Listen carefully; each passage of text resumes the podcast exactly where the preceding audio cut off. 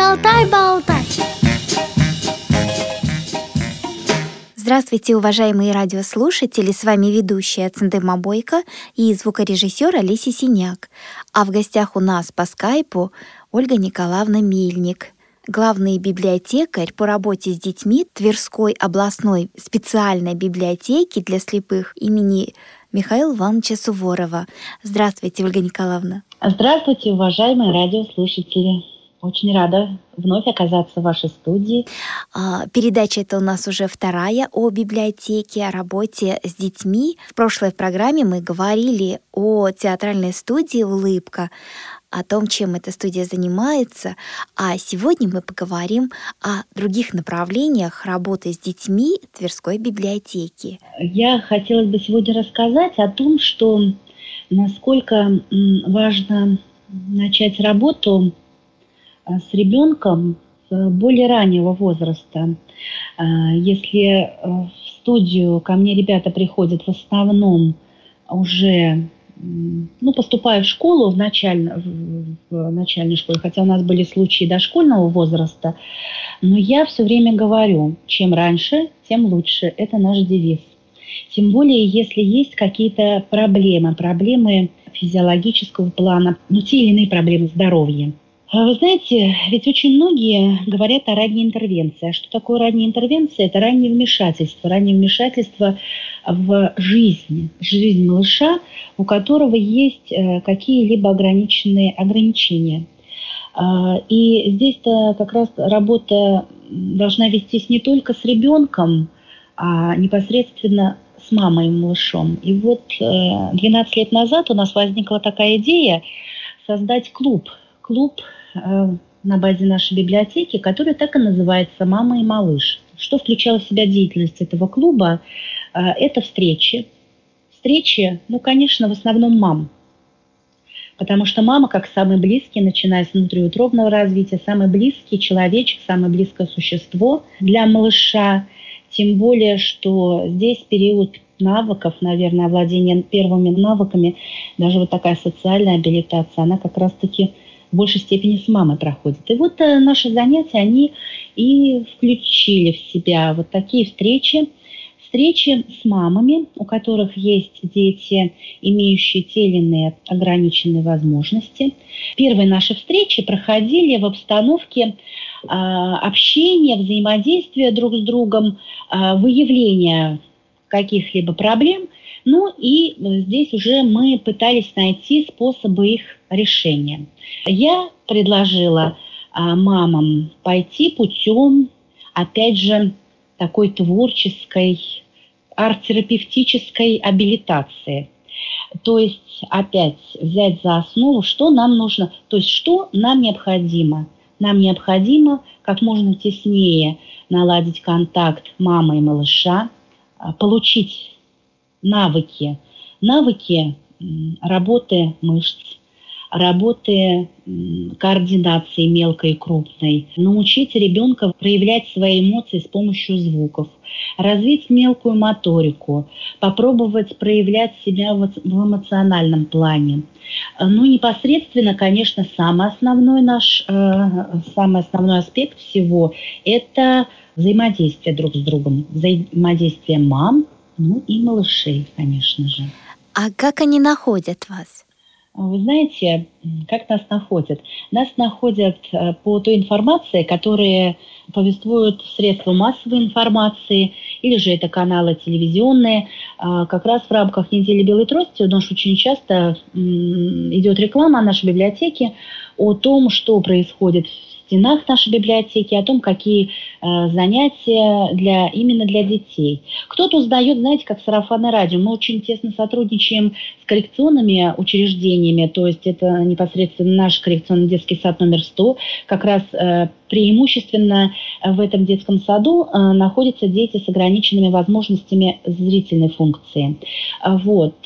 И так, как сарафанное радио, я бы могла сказать.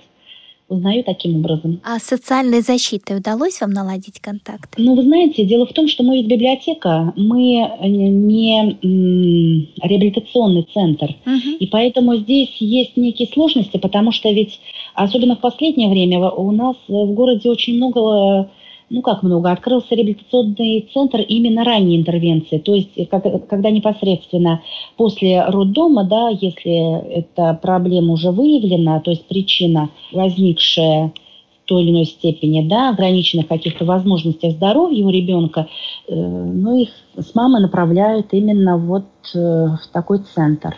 Да, это уникальный случай, когда именно в библиотеке занимаются такой работой, очень важной и нужной. Вот сейчас очень много споров возникает между психологами, педагогами, хотя и в то же время возникает очень много центров, где с детьми начинают заниматься, ну, чуть ли не до года, приводят детей на развивающие занятия, да? То есть мы все-таки так или иначе, наша среда пытается в любом случае привнести, или это информационное такое вот, привнести информацию в семью, ну и потом как веяние какое-то. А здесь мы ставим для себя задачу помочь ребенку и, конечно же, вот помочь маме, помочь семье подготовиться, вот подготовиться или же к дошкольной ступени. Вот то есть к нам, ко мне попадают дети, которые потом идут в детский сад. И мы считаемся преддошкольным, таким преддошкольной группой, которая потом непосредственно готовит детей в дошкольное учреждение. То есть если ко мне детей приводят с 1,5 лет, а их в дошкольное учреждение берут уже с более позднего возраста. Я в вашем кабинете видела очень много интересных развивающих игр, пособий. Как, откуда они у вас появляются? Ох, а появляются они, конечно, вы знаете, когда много-много лет назад я просто занималась, опять же, в прошлой передаче мы говорили, ведь я пришла в библиотеку уже из учреждения культуры, да, и в то же время параллельно с работой на театральном отделении в школе искусств я занялась работой, преподаванием в группах гармоничного развития. И в 90-е годы, то есть 96-е годы, сложные годы, когда купить-то не было такого ассортимента развивающих пособий, которые есть у нас сейчас, в наше время. И что-то мы делали сами, придумывали всяческие разные тренажеры для мелкой моторики, для пальчикового развития, кубики. Родители у меня вытачивали сами все. Вот это очень-очень большой такой, знаете, задел и плюс, да, все-таки это активизирует каждую семью. Это прям было замечательно. Сейчас, конечно же, мы пытаемся приобрести какое-либо еще профессиональное оборудование, потому что это очень-очень важно, приобрести по грантам, которые мы пишем. То есть, чтобы у нас потом была возможность получить то или иное оборудование, то или иное вот какое-то приспособление для работы. А так очень много мы делаем сами, самостоятельно. То есть, непосредственно вот я шью тактильные коврики. Тактильные коврики на развитие сенсорных ощущений, на развитие мелкой моторики, на развитие слуха, опять же, зрительной функции. Это, опять же, ну, личностный такой вклад, личностное такое вот отношение к своему делу. Вот, и, вы знаете, один из ковриков про гусеницу Глашу у нас, он занял 1 место во Франции, наш коврик был, и очень-очень понравился жюри. Я уже сейчас просто не совсем помню название конкурса, вам не скажу, но по тактильным изданиям. И нам было очень приятно, то есть, что зарубежные коллеги оценили наше, ну, я бы сказала, какую-то увидели новизну в нашей работе. Но это было 8 лет назад. То есть сейчас, конечно же, нам помогают еще и, я бы сказала, волонтеры создают тактильные пособия, тактильные книги, если мы говорим о том, что вот нам это очень-очень нужно. А так очень много развивающих пособий мы делаем своими руками. Ну и, конечно, опять вот гранты, да, через которые мы пытаемся... Спонсоры, кстати. Спонсоры, которые вот нам тоже дарят какие-то вот развивающие оборудования. Ну, их не так много, но в любом случае нам приятно, когда у нас появляется что-то новое. А так детям очень это нравится. И потом, вы знаете, детям, у которых есть ограничения здоровья, вот непосредственно зрение, им чем больше тактильных ощущений, тем ведь лучше. Поэтому насыщенность должна быть, ну, намного больше, чем у обычных детей. Потому что, ну и самое главное, что и загроможденности не должно быть, но в то же время все необходимое должно быть. А скажите, пожалуйста, как вы работаете с ребятами, с их мимикой, жестами? Да, это, конечно же, вот именно для нас это будет как внешнее проявление, правильно? Внешние признаки человеческие. То есть человек в обычной среде, он как чувствует, так он и выражает свою мимику. Но так или иначе он себя видит. Здесь мы следуем как? Здесь мы работаем, очень много у нас парных тренингов, когда мы можем друг друга исследовать руками. Улыбка человека. Ну, нам помогает, конечно же, есть у нас такие криптограммы, когда на картиночке нарисована мимика человека. То есть улыбка, гнев, когда человек сдерживается, как он сжимает губы. Ну, элементарно, да. А потом вообще этому приходится учиться, потому что это один из моментов, когда вот не так просто преодолеть себя для того, чтобы наша мимика гармонично откликалась на наши внутренние проявления, на наши внутренние какие-то проживания и переживания. Но вы знаете, дело в том, что, наверное, здесь еще умение контролировать свой мышечный процесс, поддаваясь внутреннему импульсу.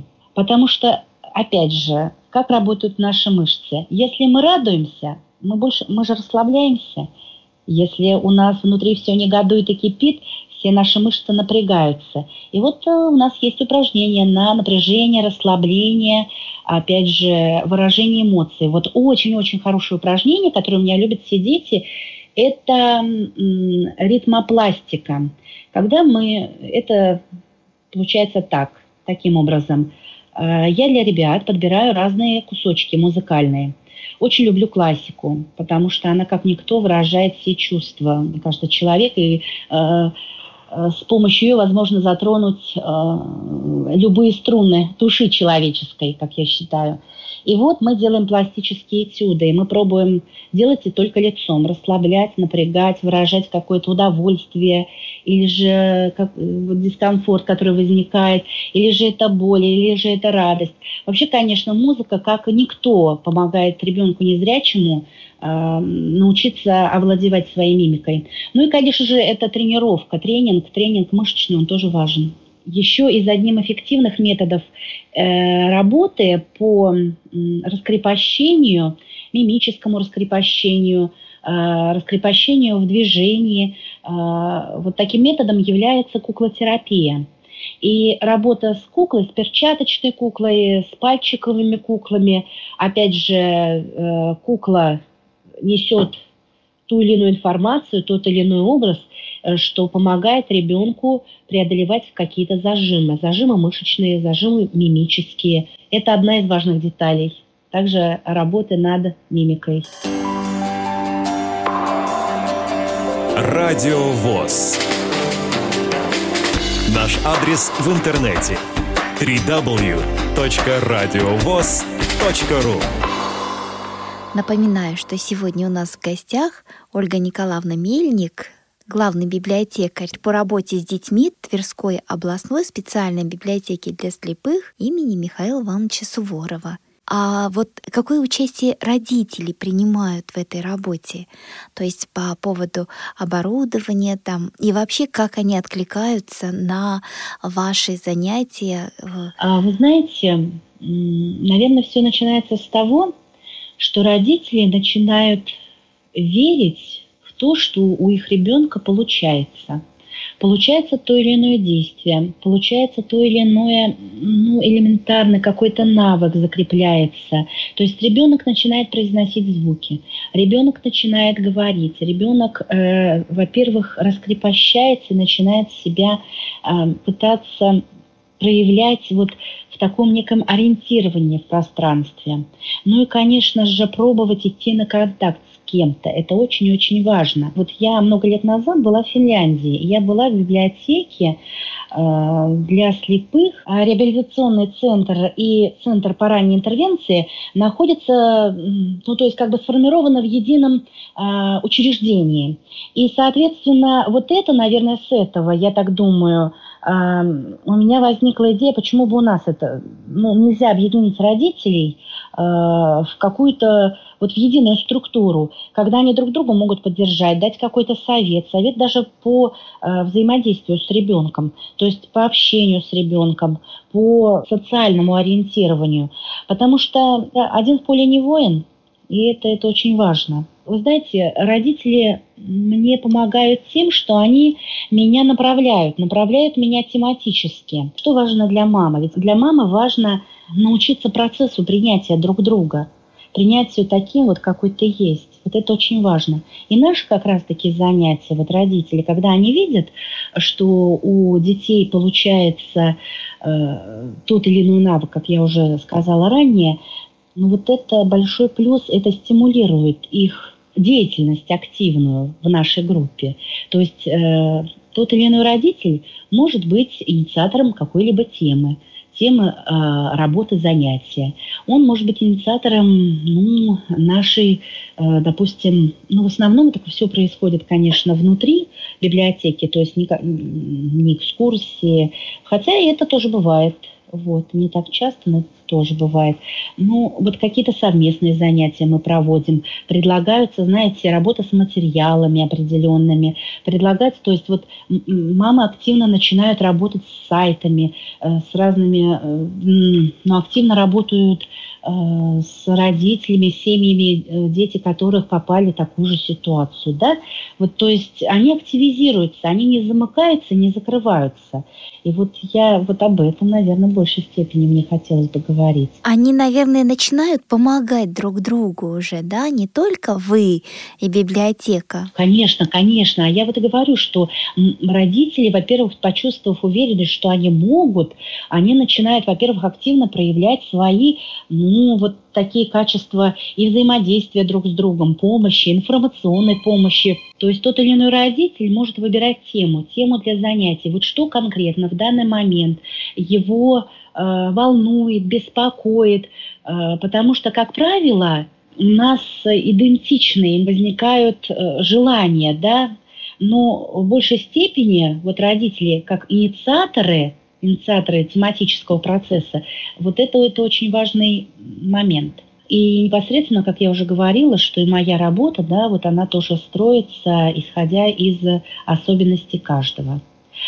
И, конечно же, очень много, если мы будем говорить о том, что в нашем городе есть реабилитационные центры, которые, допустим, работают больше по программе реабилитации, наверное, социально-бытовой, я сказала, социальной реабилитации. А у нас все-таки занятия, в чем наша особенность, что мы работаем над развитием больше внутренних таких психологических развивающих особенностей детей. Допустим, мелкая моторика, для чего она нам нужна?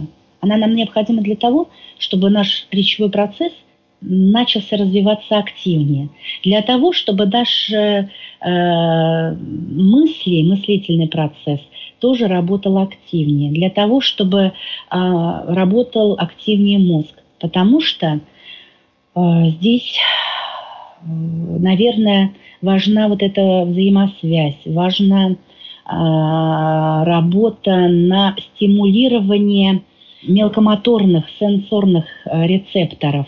А это, в свою очередь, в дальнейшем очень-очень необходимо для чего? Для того, чтобы ребенку, имеющему проблемы со зрительной функцией, слабовидящему, незрячему ребенку, овладеть системой Брайля. Потому что если эту систему не изучать, то грамотность, конечно же, намного меньше. Это можно представлять, куда зашли.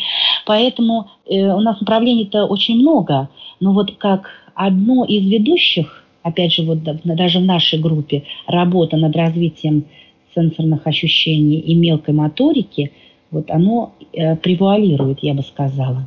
Поэтому отсюда у нас потом возникают более уже серьезные занятия в кружке декоративно-прикладного творчества «Мастерилка».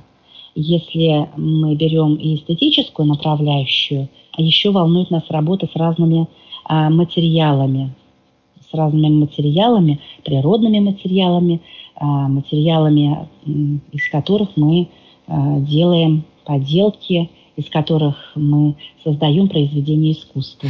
А какие виды декоративно-прикладного искусства? Основным видом декоративно-прикладного искусства именно в нашей развивающей среде мы используем лепку, потому что лепка – это самый доступный, ну, я бы сказала, метод, самое доступное